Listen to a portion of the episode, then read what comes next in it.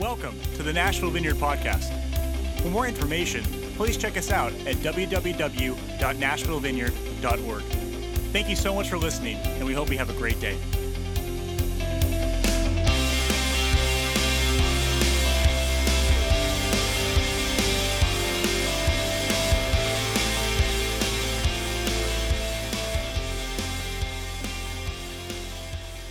Hey, we're going to get started. We, uh, we have a, a quick thing that we're starting this, uh, this month called our Missions Minute. And we wanted to give you an update from uh, our missions board. In case you don't know, we have like a missions task, task force around here that are doing all kinds of different uh, missions activities, mission trips. They got back from India a couple weeks ago, and they are uh, they're going to be going to uh, Laos uh, in a couple of months. So we've got a lot going on with missions, and uh, we just wanted to keep you updated. So if you'd please welcome uh, Ms. Cheryl Tucker, who chairs the mission task force, also a missionary. Thank you. Good morning. Um, so today, as he said, today is the very first missions minute, and even though it says minute, it might be a couple minutes. So give us some grace there. That's the name of it. And today we start off with a Hindu prayer focus. And um, this runs for 15 days. It goes from October 28th to November 11th.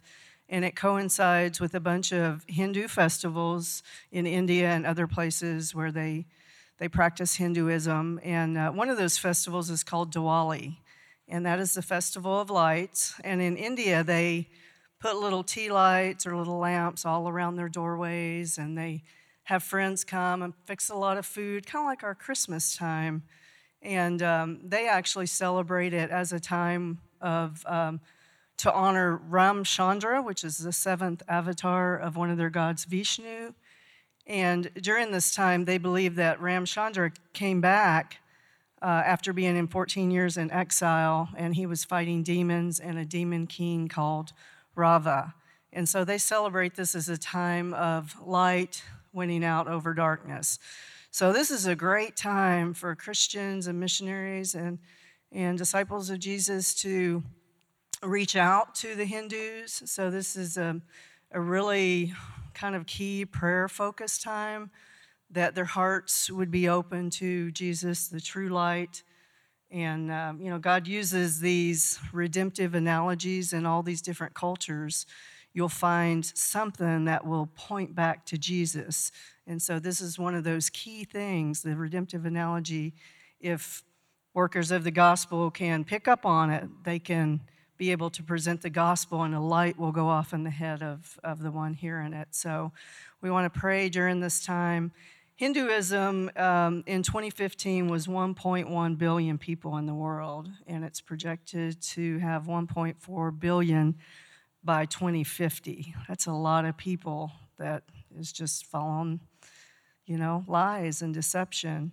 Uh, it's 15% of the world's population adhere to Hinduism.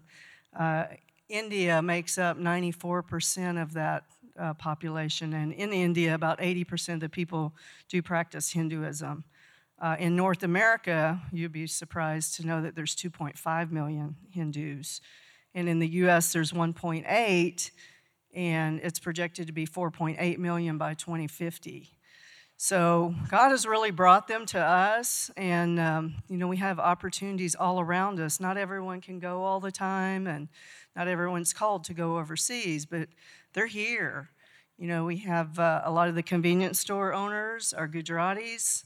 They're from the state of Gujarat. Um, some of them practice Jainism, but a lot of them practice Hinduism. You'll see the altar set up with um, incense and marigolds. And um, you also see some of the smaller hotels, uh, the Indian restaurants. So there's great opportunity to witness. So just be thinking about that if you go into these places during this time frame and be praying for these people. Maybe God will open up a door for you to be able to share. Uh, so we want to pray uh, that you know they'll really see have a revelation of Jesus, the true light who conquered darkness once and for all. And we want to pray that uh, they'll understand who He is.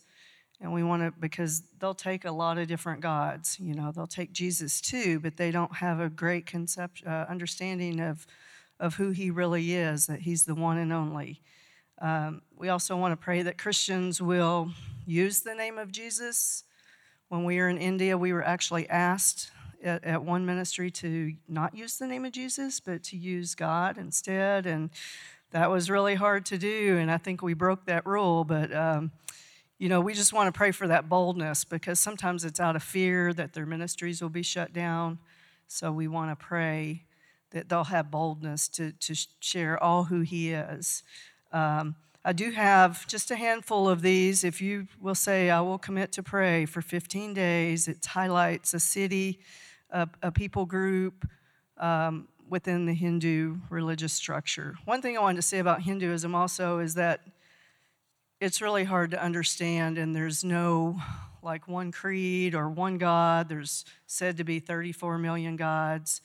So you can't just really you know, try to um, understand Hinduism. Really, to be born a Hindu is how you become a Hindu. Some people try to convert to Hinduism, but a true Hindu is to be born a Hindu, and they don't worship one particular god, although there's some predominant gods amongst uh, the Hindus. So keep that in mind if you are reaching out to them. It's just uh, important to highlight Jesus, you know, as the one and only and the one that can point uh, point the way. So I have these. So if you're interested, after I, I, have ten copies, and I can easily make some more. But I would be happy to give you a copy. And uh, also, the last thing I want to say before we pray is that uh, Grant mentioned the missions task force. We're just getting started. Um, we did get to go to India, some of us, but there's so much more that God has for us here. And next Sunday after church, we're going to have our interest, first interest meeting uh, at Sitar Restaurant in West End. So if you're interested, check with me, Morgan, um, and it'll be just right after church, and we'll just share about what, what we feel like God wants to do here, and if you would like to be a part. Um, so let's just go ahead and pray for, for these people. Lord, we just thank you that um, you've brought the field to us. And um, Lord, we haven't had always opportunities to go, but, but you've been faithful and you have such a heart for these people that you've, you've brought them into our country. And uh, they're your children, they just don't know it yet. And so we ask that their eyes would be opened, they would have an enlightenment, especially during Diwali, that. Um, you would give many opportunities for your workers to present the gospel. And I just pray for revelation that, that the, uh, Jesus would stand uh, tall and uh, above all the other Hindu gods. And Lord, we just ask that you would give dreams and visions and that um, many would come to know you during this time. Just give us a heart, give us opportunities, open our eyes to see those that are around us here. In Jesus' name, amen. Thank you. Cheryl has spent uh, several years in India and um, as a missionary, and uh, really understands the culture and loves loves those people so much, and it's just it's awesome. And uh, we feel like the Lord is birthing something here uh, to reach out uh, there. That it's just, I think five or ten years from now, it's just going to be awesome to see how that how that has played out. It's gonna be it's gonna be so fun. Um, yeah, wow. You know, Jesus has only prayed one prayer request. Like he prayed a couple things and, and, and, and he's, you know, he's told us to pray certain ways, but in scripture, he basically had one prayer request where he said, Hey, I need you to pray for something. Um, and it was that the Lord would actually send more workers because it's, it's, a, it's a ginormous harvest. And, uh, and Jesus' prayer request was that he needs more of us more of us going um, to do that. And so that's, that's actually what we're going to be talking about uh, a little bit today. We've, we've been in this series uh, about these different fears in our lives. Uh, these, these series is called Facing Scarecrows, and the idea is that these fears aren't real. It's just, it's just smoke screens that the enemy has put up in front of us to keep us from the fields of promise that the Lord has. And so we're learning to identify these fears and, and so we can call them what they are. And, and they're just, they're lies. And we're overturning those lies in our heads, and we're, we're actually beginning to be transformed by the renewing of our minds to be able to see what the enemy is doing, see the lies that we've believed because of our culture, because of our, our lives that we've lived and overturn those and begin to believe the word of the Lord um, more. So we talked, the first week, we, we talked about this fear of losing control, of being out of control, and, and how that's really a lie because we're completely out of control of so many things. And then we talked about uh, a fear of man and how we have this, this crippling fear of what will people say and what will people think and, and, and what, what, what can we do to impress people and, and, to, and to be seen as successful and to be seen as smart and intelligent and, and worthwhile in people's eyes. And all the while, it's God that we need to care about more. God's opinion of us is, is who we should be seeking. And then, then last week we talked about this fear of shame that envelops us, that, that crowds us, that, that yells at us that we're not good enough, that, that who we are is just completely inadequate to do anything of worth for the Lord. And that the things that we've done are keeping us from what he's calling us to do. And, we, we found that through, through looking at the life of Moses, that that's just a lie as well. That, you know, here we have Moses, the murderer, called to go liberate and redeem and free people. And we have Moses, the one that can't even speak well, that has uh, a debilitating speech impediment, is called to pronounce freedom in the land. Because who we are and who He's created us to be was on purpose, it's not an accident. The Lord says, Who's made that mouth? And He's saying that to us today Who made us?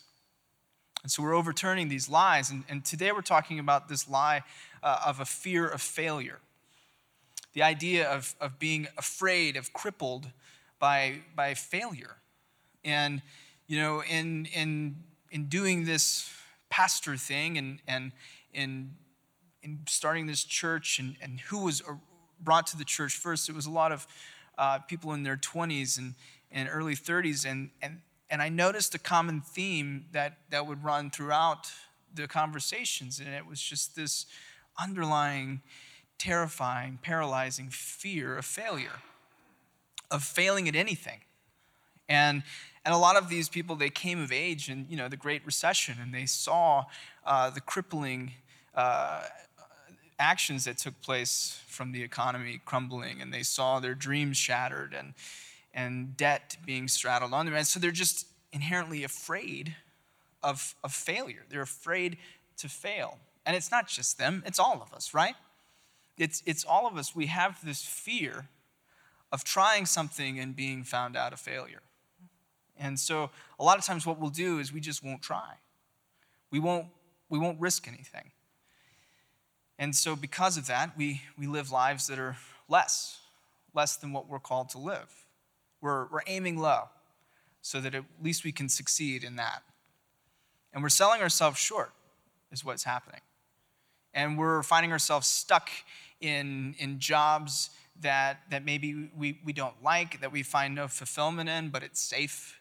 We find ourselves in maybe careers or maybe relationships that aren't healthy, but it's safe, it's what we know.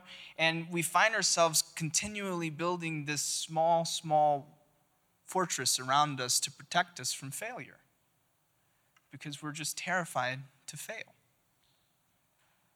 But that's not how this kingdom thing works. This, this fear of failure is, is, a, is a fear of taking risks, of living a life that's risky, a life that's full of adventure, that's going to take courage, that's going to take a lot of guts.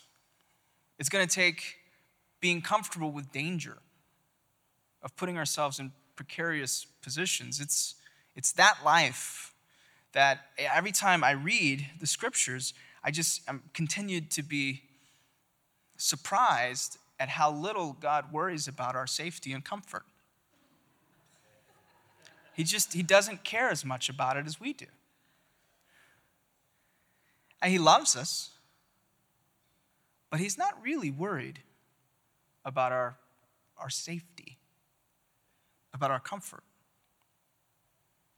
And, and as I read this, I can't help but, but then examine my life and, and look at the things that I've built in order to keep me safe and to keep me comfortable. And as I'm thinking about this, I mean, can we imagine a more anti biblical culture than the culture that we find ourselves in today? I'm not talking because of sex and pornography and drugs and, and crime and murder. That stuff's been going on forever. But there is this extreme idolatry towards being safe, comfortable, and living a life of leisure. That's the complete opposite of this. And for the first time, potentially in history, the, the needs and the safety, the comfort, the leisure of the individual are elevated beyond anything else. And we find ourselves in an interesting time and place. We, we find ourselves saturated in a culture that is so anti Christ. And not in the way you think. I mean, not in the way that, that we picture this antichrist thing. I mean, there's, there's plenty of people around the world that are suffering that kind of persecution that we go to, where, you know, people are shot for their faith. But for us here, it's a different antichrist than what we've pictured, or maybe the movies that we've seen. Because we worship the God of comfort, the God of safety, the God of leisure, and I haven't found him in here. He's just not in here. He's good, but he's not safe. That's what C.S. Lewis tells us. God is very, very good. He's better than we can imagine, but he's not safe. And if I think about like, like the biblical heroes, like last week we talked about Moses, Moses the murderer. You think about like Abraham, Abraham the adulterer, the one who abandoned his illegitimate kid, who was a coward and gave his wife to the king so that he could save his skin. Think about David, the guy who had an adulterous affair, had a kid with the woman, and then murdered the husband. I mean, those are big deals. And I think that today, if, you know, if like megachurch pastors did these things, that would be uh, a moral failure and they would be xed out of their ministry capacities. But what's interesting is that God didn't seem to view it that way. And yes, they did stupid things, terrible, evil things, but God still used them. I mean, it's almost as though that, like in Christ, we can't fail. And you can't thwart God's plans, even, even murdering, which I, I wouldn't advise to anyone here. But I just, I'm struck by, I mean, these are the heroes of the faith, the pillars. You know, the hall of faith that's talked about in Hebrews. I mean, these men did terribly wicked things. And somehow, it wasn't about what they did. Which sounds like the gospel that we've heard so much. It's not about what you do, it's about what Christ has done. Doesn't that sound like that? And so it's almost as though that in Christ, there's really no way that we can fail. And failure is just sort of foreign term. And as I was thinking and studying about this, honestly, I found that the only way that we can fail is to do nothing. The only thing that God considers to be a failure is, is to not do anything at all. Jesus tells this story, and he's talking to the disciples, and he's telling them what the kingdom of God is like. And I, I didn't put the scriptures on the slides because I, I wanted you to see it in your Bibles and in your maybe your phones. We're on this YouVersion thing. You can follow along with that. Uh, but there's Bibles in front of you. If you don't have that, you can take you can keep that. If you don't have a Bible, feel free to keep those. But I, I wanted you to just to see it, maybe underline it, maybe crease the page and come back to it so you know that I'm not making this up. Because hopefully you're checking the things we put up here, right? The scriptures we put up here. Hopefully you're making sure they're really in there. But in, uh, in Matthew 25, 14 is where I'm going. Jesus is, is, ter- is telling the disciples, hey, this is what the kingdom of God is like. This is what it's like to be a part of this kingdom. And he tells a story. We're reading, we're picking up at verse 14. And he says, For it will be like a man going on a journey who called his servants and entrusted to them his property. To one he gave five talents, to another two, to another one, to each one according to his ability. Then he went away.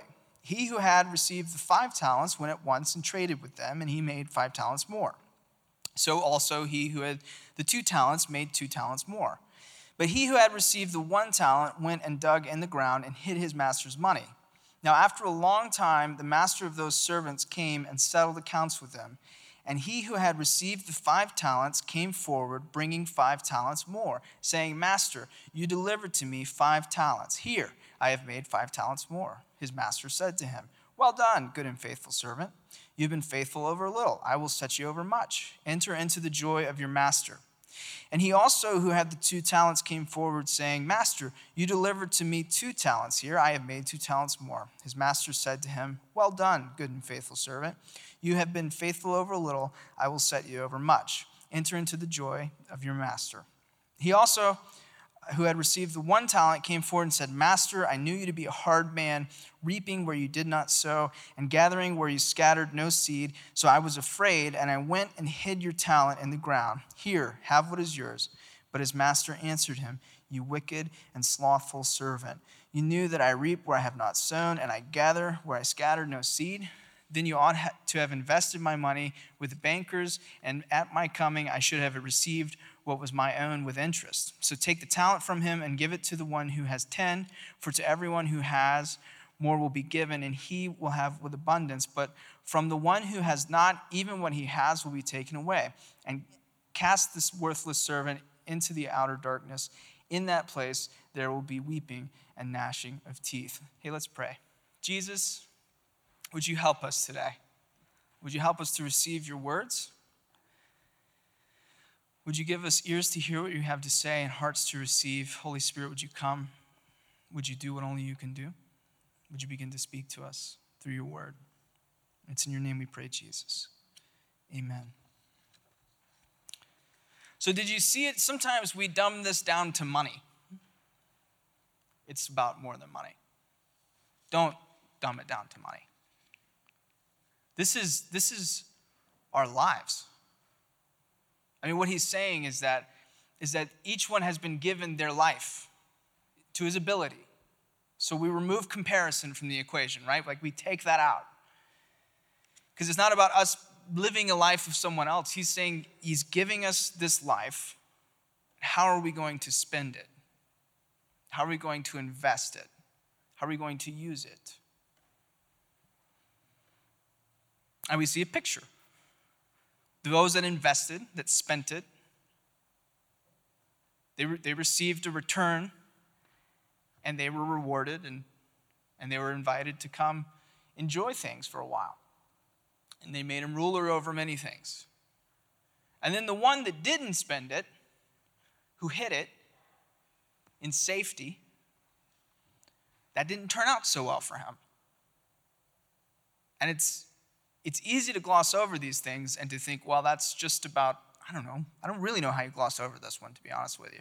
This is the one that sort of like kept me up at night because we're the one with one talent. I mean, that's me. I have what I've been given and I am not using it. I'm not spending my life, I'm not investing what I've been given, this life, here now, for Him. Now, this, the master knew that because they were investing, that they could have lost it. Like the one that invested all of the five talents, every one of them, he put every one of them to work and invested them. Just, I mean, he could have lost that, right? That's what happens when you invest money. He could have lost it. And the master never even mentioned that. He never even said, you know, I mean, next time you need to learn how to hedge let's take three, put it in the bank, collect interest. And with those two, let's let those two begin to accrue. And that way, you, you, you can still keep some.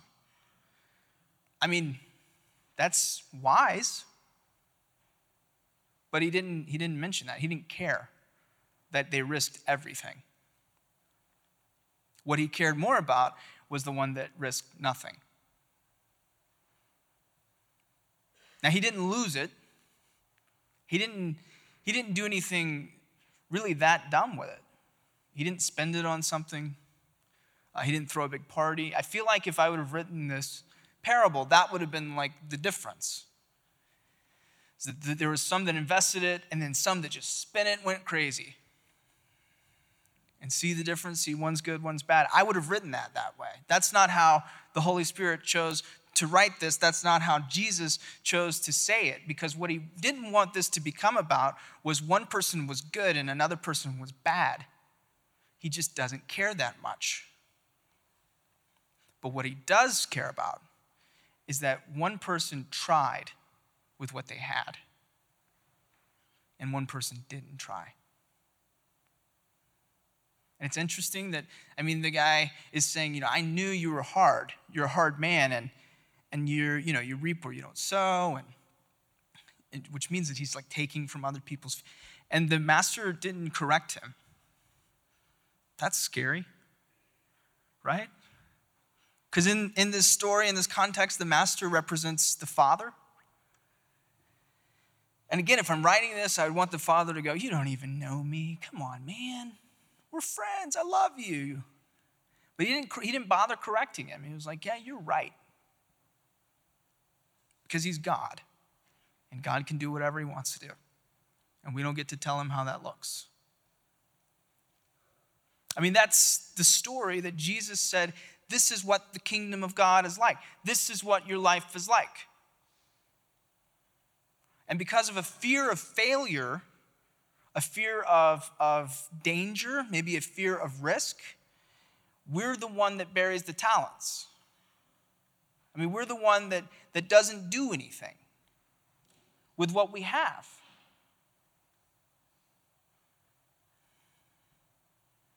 And the problem is, is that you would think that the one that had five, like there would be some sort of sliding scale because the one that had five was the one that risked the most.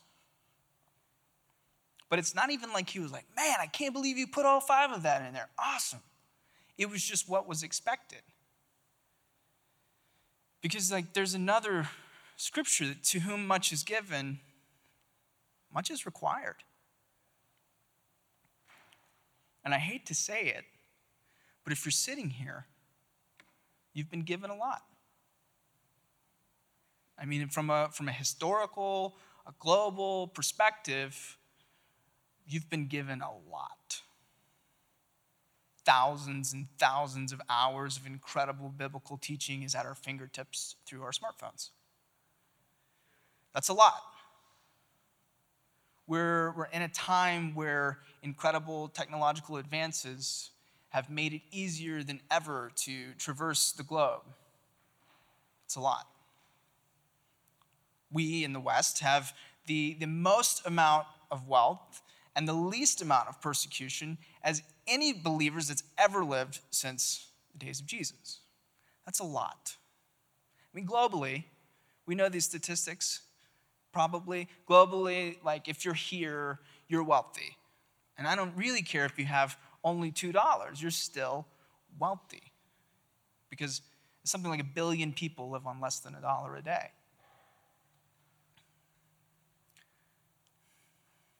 Much will be required from us.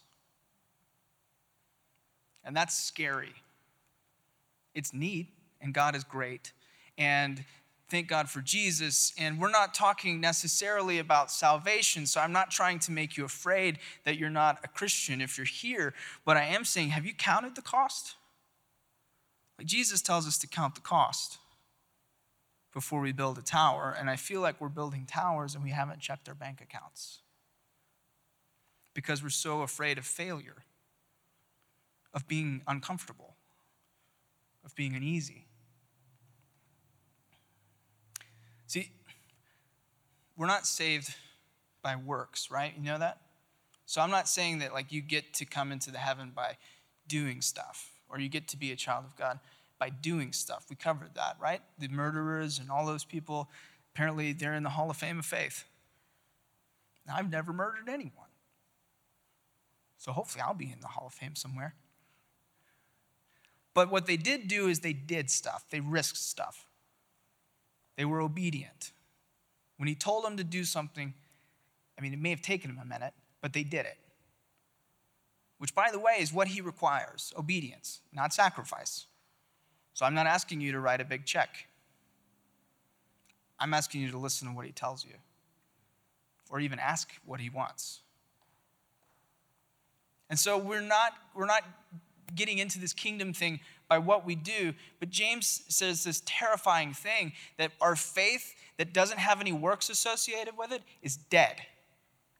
Like it's dead. Because faith takes exercising. And if there's no, if there's nothing that we can point to,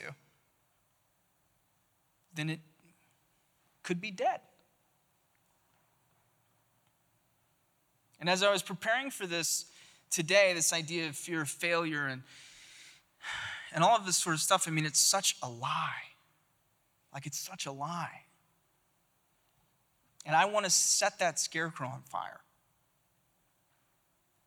Because I think what's happened is that we forgot that this is something worth dying for. Like dying for it. And I, I, feel like a lot of times, like for me, like I run around and I don't have anything in my life that's, that I, I feel like is worth dying for. And this is it. This is worth dying for. And we've come to a point in our culture, in our society, that we've mixed culture and faith. Our economic theories and our holy texts, like we've combined those two, we've pushed them together, and we've produced something that has a form of godliness but no power. We've put the cultural and economic measures of success onto our faith and have wrongly assumed that they go together, and they don't. Success, whatever that means, doesn't necessarily mean success in the kingdom. Being, being wealthy doesn't necessarily mean you've made it. It's not bad, it's just not a measure of success in the kingdom. It, it doesn't work. We're, we're, we're, we're using like inches when we should be using degrees. We're using the wrong metrics. And Jesus talks about this over and over and over and over again. And all of these fears sort of like accumulate into the same thing of like, hey, yeah, you want to find life, you want to have life, you have to lose it. You have to lose your life. Like literally, lose your life. I was reading a, uh, in like some research and a story. There's this uh, story of and I'm not sure if it's true or not, but it sounds cool. Uh, this guy named Thomas Aquinas, and he was, he was just like a father of the faith, like the 12th century, 13th century. And he's walking along with one of his parish priests that, that are there, and the, and, the priest draws Thomas's attention to this giant, unbelievable cathedral and referencing uh, Acts, um, where uh, I think it's Peter and John uh, are walking to the gate, referencing that story of where they healed uh, the crippled man, like uh, he says, he says, you know, look at that, Thomas. Wow, we can no longer say, silver and gold have we none. And uh, Thomas's reply was filled with remorse, it says. And also referencing that story, says, Neither can we say, in the name of Jesus of Nazareth, rise up and walk. Because we've sacrificed the anointing, the call, whatever, with the comfort, with the stuff. And we've, we've created a form of godliness without power. Fear of failure leads to a life obsessed with comfort, obsessed with safety, consumed. And we live lives way below what we're called to live. There's another story in the Gospels. Uh, this is in uh, Mark 10, verse 17. And again, don't dumb this down to money, okay? We'll read it. I'll let you get there. You may say something about the rich young ruler. And as he was setting out on his journey, Jesus, a man ran up and knelt before him and asked, Good teacher, What must I do to inherit eternal life? And Jesus said to him, Why do you call me good? No one is good except God alone. You know the commandments do not murder, do not commit adultery, do not steal, do not bear false witness, do not defraud, honor your father and mother. And he said to him, Teacher, all these I have kept from my youth. And Jesus, looking at him, loved him and said, You lack one thing. Go and sell all that you have and give it to the poor, and you will have treasure in heaven, and come and follow me. Disheartened by the saying, he went away sorrowful, for he had great possessions. And Jesus looked around and said to his disciples, How difficult it will be for those who have wealth to enter the kingdom of God. You notice this guy didn't murder anyone, he didn't commit adultery. He was a pretty good dude. It didn't matter. If, if this is about a relationship with Jesus and Jesus is telling you to do something, it doesn't really matter all of the good things you've done if you're disobedient in the thing that he's telling you to do.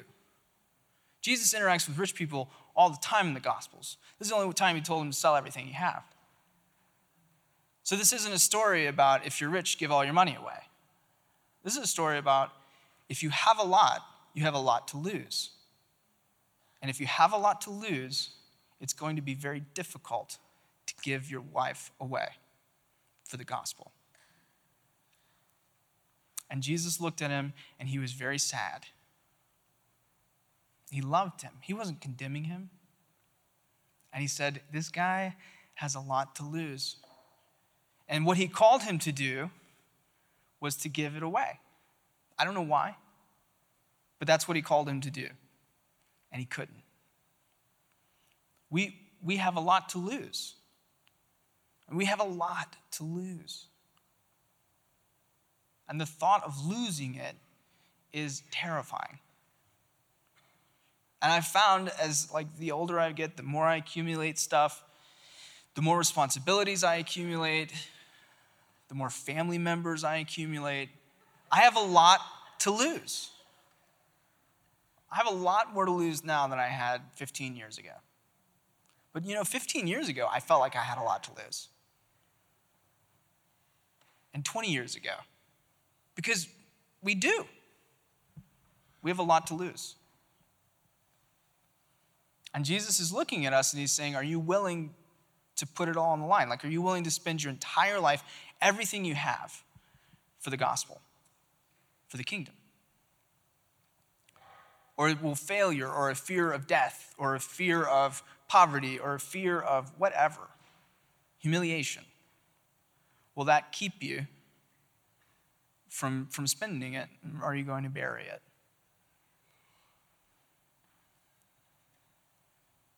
These are the kind of verses that keep me up at night. Because I love being comfortable. I'm very good at being comfortable. I mean, really good. I would make a great billionaire. I would be so good at it you know, we were doing the lottery game and, you know, it was like 1.6 billion. It's really fascinating to me, like, at what point I'm like, yeah, I'll buy a ticket. Like, for some reason, 500 million is not enough for me to spend $3 on a ticket. But 1.6 billion, I went to the gas station. And I never bought a lottery ticket before. And I was like, I like a lottery ticket. Apparently, there are hundreds of different kinds of lottery tickets. So I was there for a while trying to figure it out. But you know, where everyone's thinking about it, and we're all, I mean, I don't know if you were talking, we were all, ta- everybody was talking about what would you do? Could you imagine? And literally, people, I met people and they're like, oh, I wouldn't want it. And I was like, are you kidding me? And, uh, and you know, I would, I wanted it, all of it, the 1.6. I was trying to figure out tax evasion. Like, how could I get away with not having that? And I would have been awesome. And you know, it's funny, my, my wife, Sarah, she didn't want anybody to know. And I was like, oh, I want everybody to know that I won this. And that was weird for her. But I wanted everyone to know that I'm a billionaire now. A billionaire. Because I would be really good at it. So I, this isn't a message of like me saying, oh, you guys should be like me. This is me saying, I've been doing some thinking and reflecting, and I have lost some sleep because I love being comfortable. I love wealth. I love what money gets me. I love safety, security.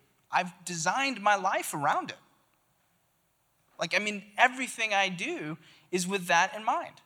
How do I stay safe and, and secure? I just don't see it in here. And that bothers me.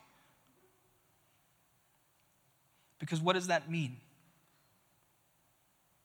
And this is a heavy message as we're approaching the holidays and, and everyone's thinking of fun stuff. But, you know, selfishly, according to this, I'm going to be held at a bit of a higher standard. So now I at least can say I, I said something. So this is a very self centered message. But have you ever thought about it? I mean, have you ever taken an inventory? And we're not going to raise hands, and this isn't, this isn't condemnation. Like, there's no condemnation in this. This isn't guilty to get you to sign up for whatever. I don't even have like a follow up on this. I'm not trying to get you to sign up for the kids department by this message, but my wife would love it if you did. but that's not the point of what we're doing here. The point is to say, have you ever taken an inventory? Like, when is the last time we'll start we'll start big. When is the last time you you shared your faith and someone came to Christ? Has it been more than a week? And what does that mean? Like, these are questions that we have to ask. Otherwise, we're playing religion. We're just playing. And I found myself like, I've found myself playing church a little bit. And I just, I just don't want to do that. Because that's just, it's not going to end well. According to these parables, it doesn't end well. And so it's just something I've been asking myself. It's something that I've been reflecting on. Honestly, it was what like propelled me into like getting into the ministry was I, I kept reading the, the book, the Bible, and, I, and it kept looking way different than my life. And I just kept saying, one of these has got to change. I just couldn't, I couldn't figure it out. And even all of the different versions, they all kind of said the same thing. I would check them out and be like, surely it doesn't really say that. That's just King James. He was a bit harsh. He was a harsh king. But it, it said it. And I just kept saying, I've got, I've just, I've got to do something. I got to do something with this. I can't, I can't just keep this A to myself. But I just, everything I see in here, the, the picture of a believer looks different than the picture of me. And that didn't really mean that I didn't sin as much, although that happens. But I started out thinking that was the point, and then I just kept thinking, it's not the point. Sin management doesn't seem to be the point of the scriptures. It just does, I don't think he cares as much about it as we do. As we do. And we feel guilty about it, and we want to do something about that. And we say all the time that you should be killing sin, so please don't take this away from this that you have a license to sin. You don't. Stop it. But you know, it says that the gates of hell won't prevail, which means our job is to rush those gates. And it says that it won't prevail. And we sit around a lot of time waiting for him to come to us. And it's hard to rush the gates of hell when we're so worried about our comfort. I might say it's impossible. Maybe even as impossible as a camel going through the eye of a needle. That impossible. That's what Jesus says later about that rich young ruler. It's just you can't do it. So, this isn't a message of condemnation. This is a message to say, what are we doing? Like, what are you do- what, what am I doing? Sundays are not enough. I mean, even coming here and doing this isn't enough. As much as I'd love it to say that you should go to church on Sunday and uh, and like every Sunday so we can have a lot of attendance, it doesn't specifically say that. That seems to be a natural outflow. So don't miss church either. Stop sinning and come to church. I'm for those things. But, you know, I look at the lives of the, of the apostles, of the heroes of the New Testament. You know, they all, they all died pretty terrible deaths. I mean, except John. We, we somehow we think John just rode off into the sunset. I mean, he died stranded on an island, and I guess compared to being crucified upside down, that seems awesome. But they all died terrible deaths. And I worry about, well, I can't go to the soccer game if I go to that thing. You know what I mean? Like, you, you know the difference? I just don't see that in my life where it just doesn't, it just, it's not there.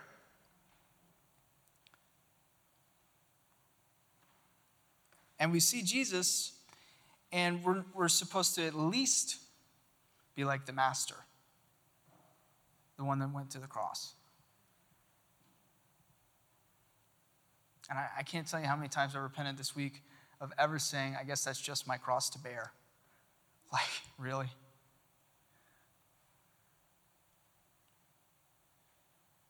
There's a lot of people in the world, we talked about them today, that don't know the peace that we have that haven't experienced this Savior that we have, that, that, that don't understand that, that there's a God that doesn't require them to do anything, that just accepts them and loves them. And the question that I'm asking myself is like, what am I doing about it? And the answer is not much. Not a lot.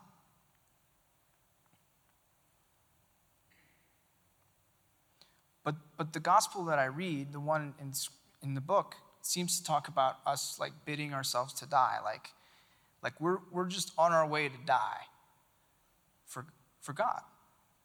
It's a vapor. The life is a vapor. And the question is, how am I spending it?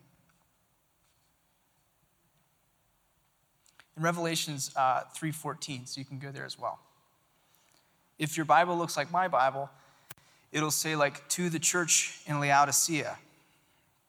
But I did some research uh, on this. Apparently, Nashville wasn't around yet when this was written. And this was a letter from Jesus to the church in Laodicea. But you can just put Nashville there, to the church in Nashville.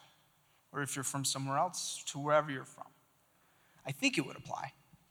Or you could say, hey, to the church that meets in Grant Pemberton's house, called his family. And it says, And to the angel of the Lord in Laodicea, write, the words of the Amen, the faithful and true witness, the beginning of God's creation. This is Jesus speaking. He says, I know your works. You are neither hot nor cold. Would that you were either cold or hot. So, because you are lukewarm and neither hot nor cold, I will spit you out of my mouth. For you say, I am rich, I have prospered, and I need nothing, not realizing that you are wretched, pitiable, poor, blind, and naked. I counsel you to buy from me gold refined by the fire, so that you may be rich, and white garments, so that you may clothe yourself, and the shame of your nakedness may not be seen, and salve to anoint your eyes, so that you may see. Those whom I love, I reprove and discipline. So be zealous and repent. Behold, I stand at the door and knock. If anyone hears my voice and opens the door, I will come to him and eat with him, and he with me. The one who conquers, I will grant him to sit with me on my throne. As I also conquered and sat down with my Father on his throne, he who has an ear, let him hear what the Spirit says to the churches. Just in case you're wondering, like this settles the issue. There's no such thing as a lukewarm Christian. Doesn't exist. You're spit out of the mouth. Doesn't sound good. And a radical Christian life is actually the normal Christian life. And whatever you think about as like, this is radical, like, probably multiply it a couple times. And that's biblical Christianity. That's the life of the believer.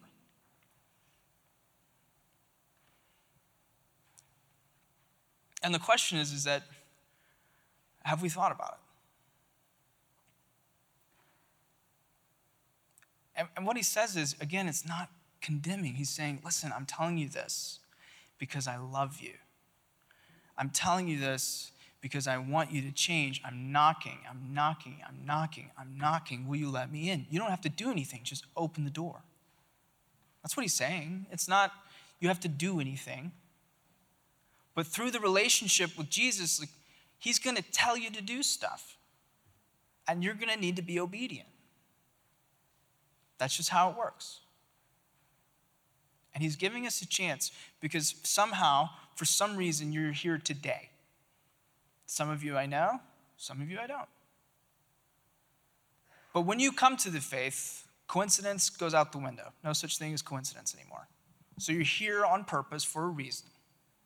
If you're a believer, you've been made righteous, and the scripture says that your steps are now ordered. So he ordered your steps here for a reason, and it's got to be to just sit here and think about it for a minute on what are we doing with this?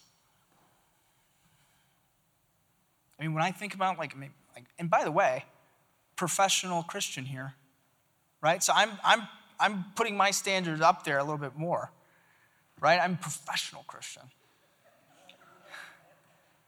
Only for a month. It's only been for a month that I've been a professional Christian. But I'm saying, like, if I put those things in me and if I say, I mean, when's the last time I led someone to the Lord? When's the last time I spent, I sacrificed money? I sacrificed time to disciple someone, to be discipled, to be under someone. I mean, when is the last time I've done those things? If I put those things on me, it's, it's pitiful.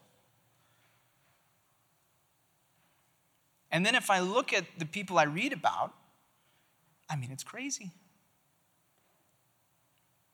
And I'm hoping that whenever I, I get in line to get into heaven or eternity, that I'm behind some seriously terrible people. So that maybe I could say, I know, but come on, I didn't do that. Because right now, I just I don't see a lot of evidence that I believe this stuff. You know, we believe John 3:16 for those that believe, but we don't believe John 14 where he talks about we'll do even greater works than these and like we, it's the same words. He's using the same words. We need, we need to get some salve and, and put it on our eyes and get the Holy Spirit to say, here's what obedience looks like. Here's what life looks like. Here's what I'm asking you to do. And chances are, if you're listening to this online later or now, I mean, some of us are probably going to be asked to give our lives. Like, not in a metaphorical sense, like, legitimately give our lives for the sake of the gospel. Like a, a, really kitschy saying is that the seed of the gospel is spread by the blood of the martyrs. And the question is is there a drought currently? We've got a lot of potential martyrs that are nowhere close. And I'm not saying that he's asking you to give everything away. He might be. You should ask him. And I'm not saying that he's asking you to go to Afghanistan where you could be killed for proselytizing, but he might. And, and I'm, I'm not saying that he's asking you to just like, I don't know, turn your life upside down and live completely sold out for him. No, wait, he is asking you to do that one, for sure. It's not an add on. This faith thing, this Jesus thing, we can't just add it on to our lives. Can't. And for some of us, like we're looking for things to die for. Like this is like setting us on fire on the inside. And we're like, I'm ready to go. Let's go. And some of us, we're going to count the cost. And may not find it worthy. But I just want you to know what you're getting yourself into. If you really try to follow Jesus, if you really try to hear from him, if you really want to, to go where he's going, he's going to lead you into some very dangerous, very uncomfortable places there's this, you ever heard the safest place you can ever be is in the center of the will of God? That's a lie. That's a dangerous place to be. Read Foxe's Book of Martyrs, but it's a great place to be. It's a wonderful place to be. And if you get in a place where you're extremely uncomfortable, you're in luck. He sent the comforter. That's what he's for. And as we're moving forward, like things are changing in the church and, and, and, we're growing and it's neat and the Lord is doing awesome things. And, you know, we had this incredible time of ministry a couple weeks ago where we were here till two uh, in the afternoon and just like things were just going awesome. But I mean, quite frankly, like if, if, you know, prayer and, and laying on the altar and all of those awesome things don't result in changed lives, then let's just do something else.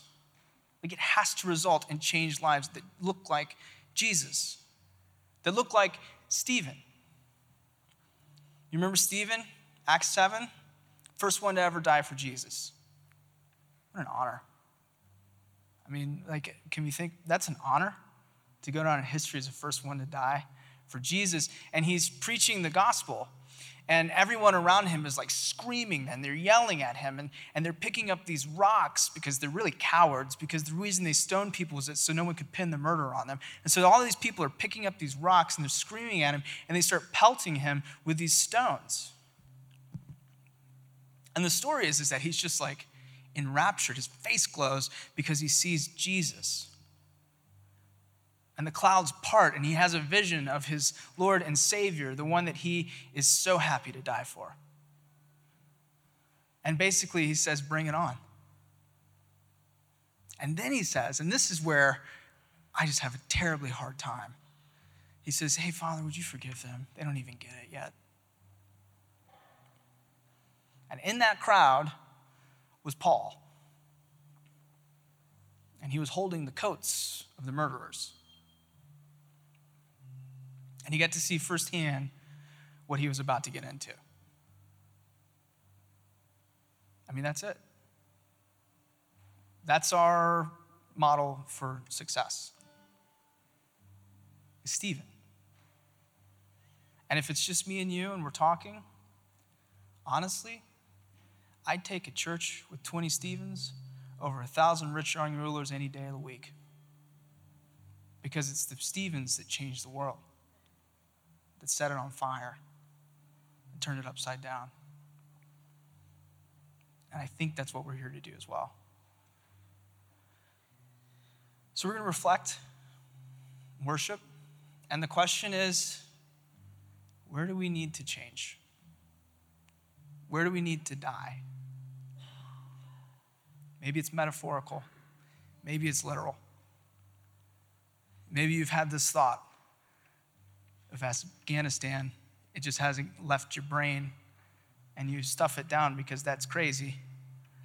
But maybe he's calling you. Or maybe it's just to your neighbor across the street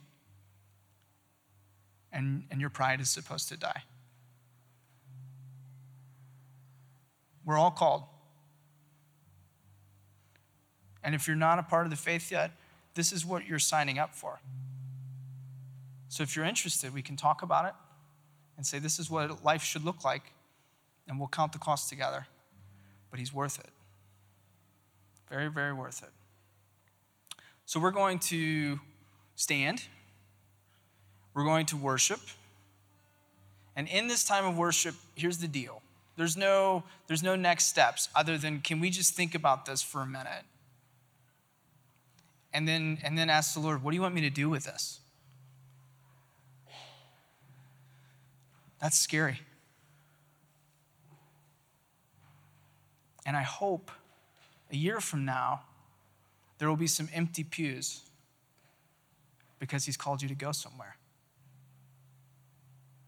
And I hope a year from now, we're going to be like, man, can you believe it? Because if you ask him, he'll let you know. So we're going to stand. You can stand. We're gonna, we're gonna worship. And the, and the point of worship right now is just, Lord, what needs to change? What needs to change? It's not if something needs to change, it's what needs to change. I know that for me. And just let him put, put his finger on a couple places and then repent and then count the cost.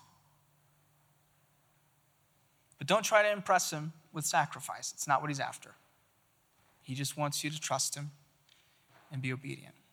Holy Spirit, we thank you. We welcome you. We ask that you have your way.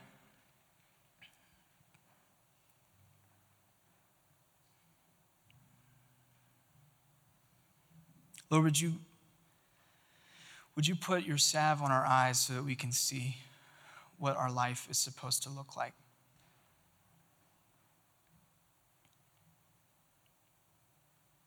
Where are we not trusting you? Where are we worried about failure more than obedience? Where are you calling us to that we're not going? Who are you calling us to that we're not going to? Would you just begin to speak? The Lord is commissioning right now. The Lord is calling. And it's not out of a place of condemnation. He's so good, He's so kind.